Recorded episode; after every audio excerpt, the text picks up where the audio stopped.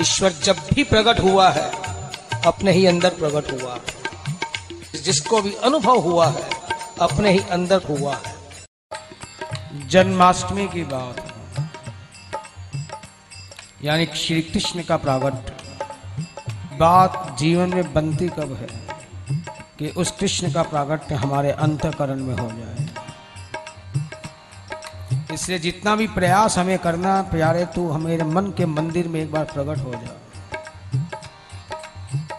और एक बार प्रकट हो गया, उसके बाद हमें कुछ नहीं करना। सारा ज़ोर शुरुआत का है। बाद में जितने भी काम है, उसी में करने हैं। राक्षस पहले भी थे श्री कृष्ण के आने के पहले। आने के बाद भी थे। जब उनका अवतार हुआ, फिर किसी ने कोई ज़्यादा हेडेक नहीं लिया। वही चीज़ हमारे साथ है। जितना भी ज़ोर एक बार वो अंतकरण में आ जाए, प्रकट हो जाए, उसके बाद यदि बुराई जीवन में रहती भी है तो चुन चुन के दूर करना उसका काम है। हम कितना भी प्रयास करें, पूर्ण रूपेण सफल नहीं हो सकते बुराइयों पर। क्यों? अच्छाई उसने बनाई है तो बुराई भी उसी ने बनाई है।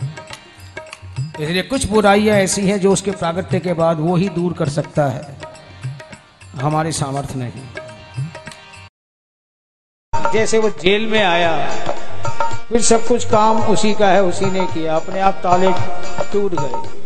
ग्रंथियाँ खुल गई मतलब। पहरेदार सो गए, बुराइयाँ सो गई। विषय, विकार, वासना हम चाहकर भी मिटा नहीं पाएँगे। इसे जितनी शक्ति है, उसके प्राकट्य में लगा दें। अंतकरण में एक बार उसका प्राकट्य क्या हो जाए? वो कहते हैं ना, तीनों तरह के राक्षसों को उसने मारा।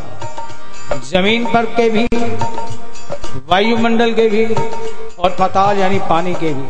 किसी को छोड़ा नहीं है कि कुछ चुन चुन के मारा। इसे जितनी भी शक्ति है, हमें उसी के प्राकट्य में लगानी है। और इसके बाद फिर कथा क्या देती है? जो करनी है, उसी ने करना है। फिर तो हमें आराम करना है।